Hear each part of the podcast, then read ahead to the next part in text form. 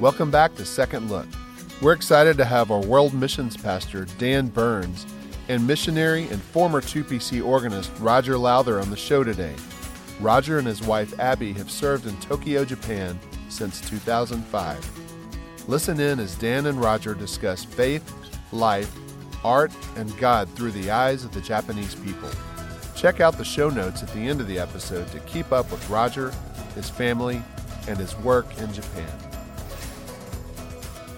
I'm Dan Burns, the World Missions Pastor at Second Pres, and I'm so glad to have Roger Lowther with us here this morning. Roger has been a missionary for over 15 years in Tokyo, but that's not how it started. You started as an organist here almost 20 years ago. How did that happen? Boy, it's great to be back here. I came in 1998, just out of college, just a young kid. And boy, I didn't know what I was doing, but everyone was so kind to me. It was really an amazing experience.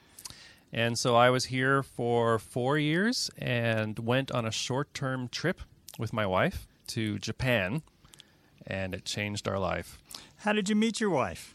We met in the choir. Actually, we were both working here at Second Pres. I was the organist, and she was the pianist. And actually, funny story about that. She had my job. They hired her to be this kind of person to fill in the role while they were looking for an organist. And then when I came, I kind of took her job. And so we joked that I just felt so bad I had to just marry her. And she still said yes. And apparently so. She still said yes. How long have you been married now? We've been married for 21 years now. Congratulations. Thank you. Yeah. So you came here as musicians, both employed, but then you ended up in Tokyo. Tell me some of how that journey happened. Right. So we were both first in the Crossroads, which is really where we got to know each other. We went on a missions trip together to Argentina with a group of people. And so if you're a single person and you're looking for a spouse, you ought to go on a mission trip. Is that what I heard you say? Well, it's a good idea. Hey, yeah. Pushing for missions and short-term trips, definitely. I think it's a good idea. Just checking. I interrupted. Go ahead, please. No, so that was a really good experience. We weren't even dating at that time, but when I saw Abby in a foreign country and how she interacted with people, I really fell in love with her. And so we got married, and then our first trip together as a married couple was to Japan. So tell me, last I checked, Argentina and Japan are not the same. They're not even very close. So how did you go to Argentina and then get interested in Japan? Well, the trip to Japan was just the two of us. My wife had gone to Japan between high school and college. She took a gap year and was teaching at a missionary kids' school there. And once I had married her, I really wanted to know about this place that she kept talking about. She's having all these great experiences in Japan, and so we went together to kind of have a new experience there, giving concerts, helping from all the way up to formal concerts in churches and halls to very informal events with moms and kids and things like that. And it was an amazing experience, but it didn't end there. Unbeknownst to us, the missionary team there said, we have been praying for someone to join our team as an artist, and we would love it be the two of you. Wow. So as you went to Japan, they were inviting you to come practice music, to perform, to lead in music, but this Japanese language question. So how did you balance having to learn a language with having to immediately get involved in ministry? Well, in the beginning, of course, we had translators, we had friends, and so that was greatly helpful. But yeah, we didn't have a chance to really study the language till we moved there as career missionaries, and that we spent a year in language school and then kind of been growing ever since. And I would say I still am growing in the language. Yeah, so for people whose primary and exclusive language is English, how would you describe the process of learning Japanese? It's going to take your whole life. You learned it in a couple of years. You figured it all out. How would you describe that? Well, I'd say the biggest surprise to me was that you can't just think in English and then translate into Japanese. It doesn't work. You end up sounding very strange indeed.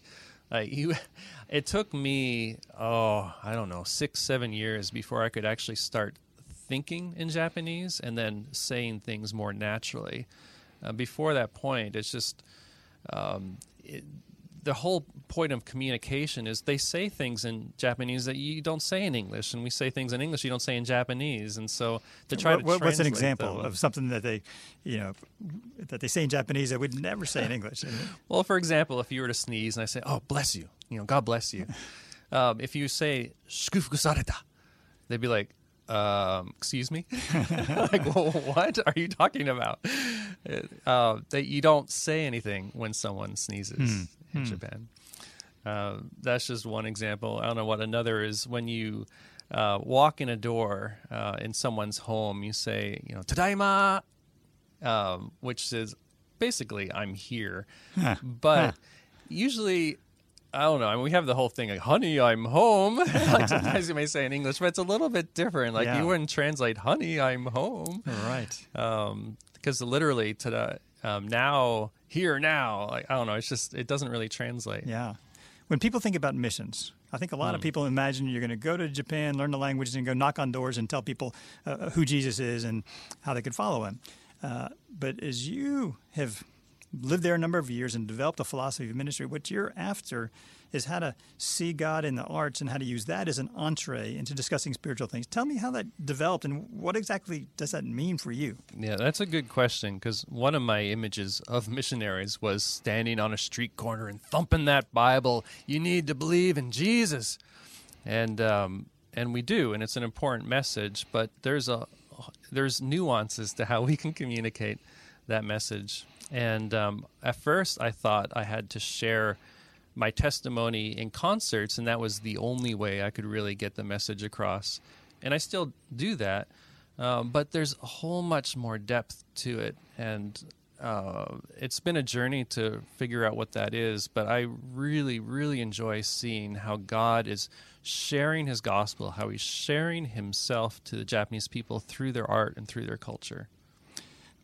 I know you've published a number of books. I've read The Broken Leaf and was very touched by it. I know the general idea is to take expressions of Japanese art, traditional Japanese art, and reveal the gospel in that. Could you tell us a little bit about that book and what led you to write that and what touched your heart and inspired you? Sure. Yeah, that book was actually a compilation of a number of years of work, of conversations, really, over the years. We host these events called Art, Life, Faith, where an artist comes and shares about their art, what it has to do with their life, and why, what does it have to do with the Bible and the Christian faith. And the reason that last element is so important for this conversation here is because it really has helped us understand what the church looks like, what the gospel looks like, what God looks like through the eyes of Japanese people, through the art and culture. Because there's this really strong image that Christianity is a Western religion. It's this kind of imported thing. The whole idea that God was working in Japan long before the first missionary ever got there is unheard of to most Japanese Christians. And so this was a way to kind of develop those conversations, and The Broken Leaf is a way that we've kind of written down some of what we've learned over the years. For example, one is about the art of pottery repair, like Kintsugi. Yes. Another would be the art of the incense ceremony. Like, how can we see the gospel through the incense ceremony? Well, give us a little short description of that broken pottery and then the gold that unites it, because that was very fascinating when I read that. Yeah, I think that's probably the most famous one. It's so interesting that it wasn't Christians who made this artwork, and yet it looks so Christian to us who are Christians. Just the idea that when something breaks, the tendency of us in this world is to just throw it out and get a new one, you know? Yeah. And yet when this world broke in sin, God did not just throw us out. He did not just forsake us, but he has rebuilt us. He's redeemed us and made us more beautiful than we were before.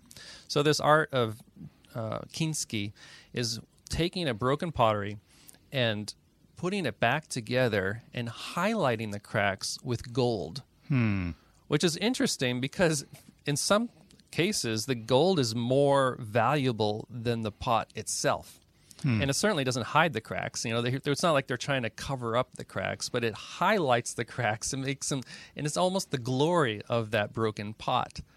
And so the fact that our redeem self, that Christ would redeem us and work through our brokenness of the world, through the cross, and redeem us, and that our glory then is Christ.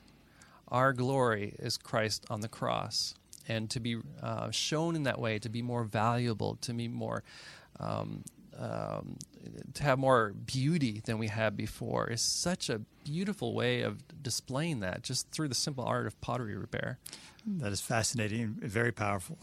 As I know you wrote an additional book, The Aroma of Beauty, that talks some about how God does beautiful things through suffering. Tell us a little bit about that book and what led you to write that one. Yeah, so then the Broken Leaf did so well that I went ahead and wrote The Aroma of Beauty. And after the 2011 earthquake, which was a terrible, terrible event, just so many people died in that. And I met a lot of people who had friends and relatives who had died.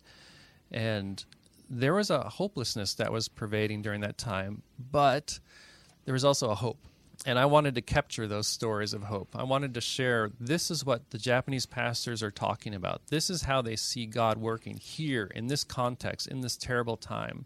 So again, Christianity is not this Western religion, and this is and kind of having the Bible as something kind of separated, I guess, from our daily life and tragedies of this event. I wanted to show people, here is how God is working through this time. This is what the Japanese pastors are talking about. This is what the Japanese community church is talking about, of the ways that they have seen God work and are glorifying Him and have hope in this terrible, terrible situation. And that book is written for adults, but you have a children's book that's for children, but also has a very sophisticated message in it.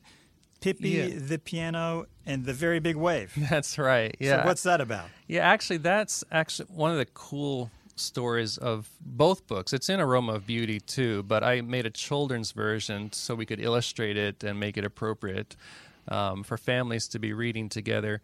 It's a story about this church that when their piano was destroyed by the tsunami, rather than throwing it out, putting it out on the street, like I saw a lot of pianos out there in the debris on the street, they decided to fix it. Now, what's strange about this is you really can't. I mean, water is terrible on pianos, trust me. And so the fact that they would spend more money, this costs more than buying a new one, that they would spend the money to fix it, and they kept the scars that were in this piano. Fascinating. And now they have this Piano of Hope concert series for their town. So there are very few Christians in their town, but here's this church. They have this concert series, and every time they do a concert, they're inviting people and say, we decided to fix this piano because the Bible says that God is redeeming this world, and there's hope for us, and we wanted to show that in this piano. And so the joy that they're able to share this Christian message in a way that is so beautiful. Every single concert they have that's open to the community. And so I kind of share that story in a fun way in the children's book. And you have one more book soon to be released, and it's very tasty. That's right, A Taste of Grace. My next step was I wanted to show how the gospel can be worshipped and enjoyed and delighted in every single day. You can see God working, even in the food you're eating every single day. And so kind of bringing that out through Japanese food, how do we see the gospel, and just helping transform the way that Japanese think about Christianity and think about the gospel is kind of the point of all of these books. Well, in a very deep question, what's your favorite Japanese food that we wouldn't eat here in the United States that you alluded to in that book? Oh, I have so many. That's really hard to talk about. I guess the easiest one to talk about is sushi. I really do like sushi. It's kind of good on the stomach. You don't feel bad after for all the fried food or something like that.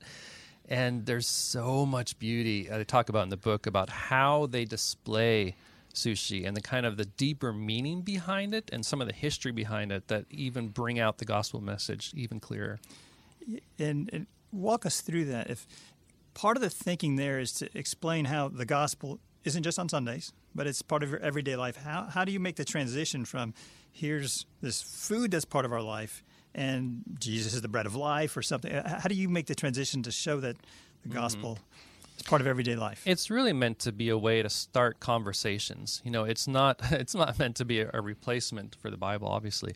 It's a way to get people thinking about the Christian faith in a different way. And there's discussion questions at the end of each chapter in order to get people to talk about these things. And already in Japan, for my other books, I've been meeting via Zoom during this COVID time. Yay, more Zoom meetings.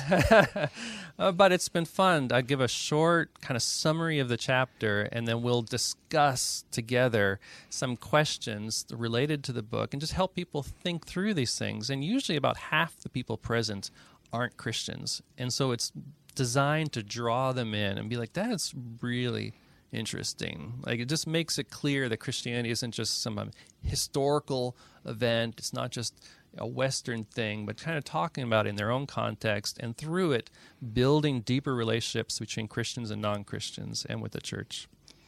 I know you have regular meetings, I don't know if they're monthly or every couple of weeks or something, where you have different artists gather and talk about their particular form of art, and then you use that to begin these gospel discussions. Tell us a little bit about that and what the thinking is behind that. Yeah, that's been important for many reasons, but one of the fruits of it is artists in Japan usually are, if they're Christian, have to separate their faith and their art. They just don't see how the two come together because they've never met another person who's a Christian that does their art form, you know, so it's not, they don't have any model to follow. And so by inviting them to come and speak about these things helps them think through it. Like, there was one lady who is a makeup artist. She prepares people for film shoots, for film, for weddings, things like that, so high occasions.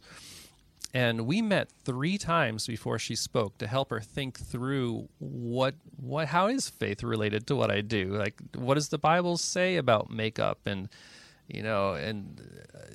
how does God beautify us, and conversations like this. And then I tried writing down what she had said and showed it to her. Is this what you think? She's like, well, I would change that. And then, you know, going back and forth, and that became one of the chapters in a book. And so helping her think through that process helped her think through her faith, but also is a way to do discipleship. You know, it was helping her take ownership of what it means to be a Christian in her craft, and then to be able to share that with others. Last year during our unconference, because we couldn't have the same kind of gathering we normally do, we featured a video that was Abby and a group of musicians that were leading a worship song that was recorded maybe in your apartment or in a home in Tokyo.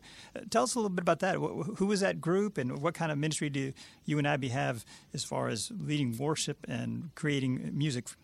Yeah, certainly the closest relationships we have in Japan are with members of the worship team.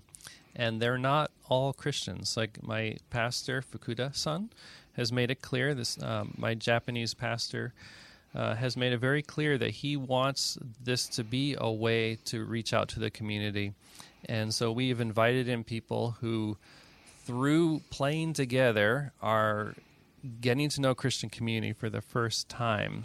And having these little projects, for one thing, it's usually pieces that our church has written itself. Okay. And so we've wanted to have kind of a music video that shows people, here's what it sounds like, so they can use it at their own churches. So that there's that practical aspect. So you're saying written yourself. So this is not some Western song that's just simply been translated into Japanese. Right. It's written by Japanese people. All right. So there's that. But then there was also the fact that the relationships built through doing these projects together. It was so cool how it built intimacy within us, and we've done some traveling together, different places playing, and that has built those connections even stronger. And we have seen a number of people in our worship team become Christians in this way.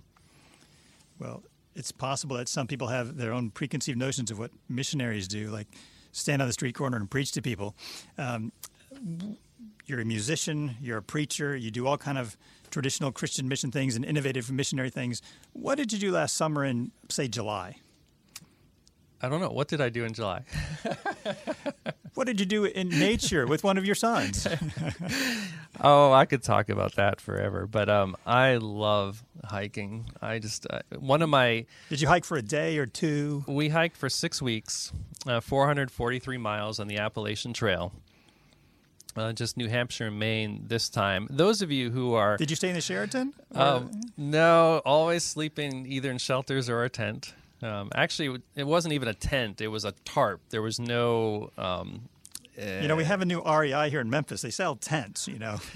Yeah, but they're heavier, you know, and not as flexible. You can kind of fit a tarp around trees in different ways. And but yeah, I mean, those of you who have been going to Second for a while know that when I left Second in 2002, that was my lifelong dream, was to hike across the country. I hiked from Mexico to Canada on the Pacific Crest Trail with Abby because we want to start having a family, and we were thinking toward then going to Japan after that. So we kind of fit this 6-month hike. That was 6 months, 2,200 miles basically. And it was an amazing experience, and I can't wait to get back out there in the mountains. And are your kids all saying, yeah, Dad, I want to do that with you? No, but I'm still working on them. I mean, my two oldest boys came with us on this 6-week trip, and it was kind of my son's celebration that he graduated from high school and was going to college, and so spending that time together. But he wasn't interested in going all the way down to Georgia. We kept talking about it, but maybe someday. All right. Someday. So you're getting ready to go back, and in a few months you'll head back to Japan, and it won't be all of you. How are we doing with leaving a son in college?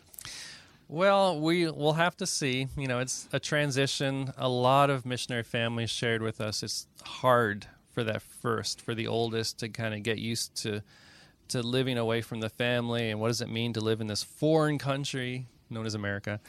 And he will definitely make it easier for his brothers because we're kind of hoping they're all going to go to college in the same city and they can encourage one another. Well, as you prepare to go back in the next couple of months, what are the ways we could pray for you and for your family and for the ministry you've been involved in? Well, COVID has really hit in Grace City hard, the church that we work with. I mean, as it has around the world. But we don't yet know how this is going to impact the future of the church.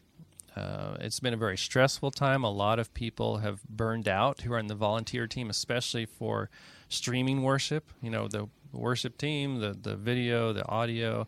It's just been a lot of work with not a lot of ability to form community because of the restrictions. And we're still in lockdown in Japan. And so we're really hoping that this will lift as soon as possible. But not just that. I am praying that God is going to use this time that people are craving community so much to really expand the church, that we'll see church growth like we've never seen before. And that really is possible.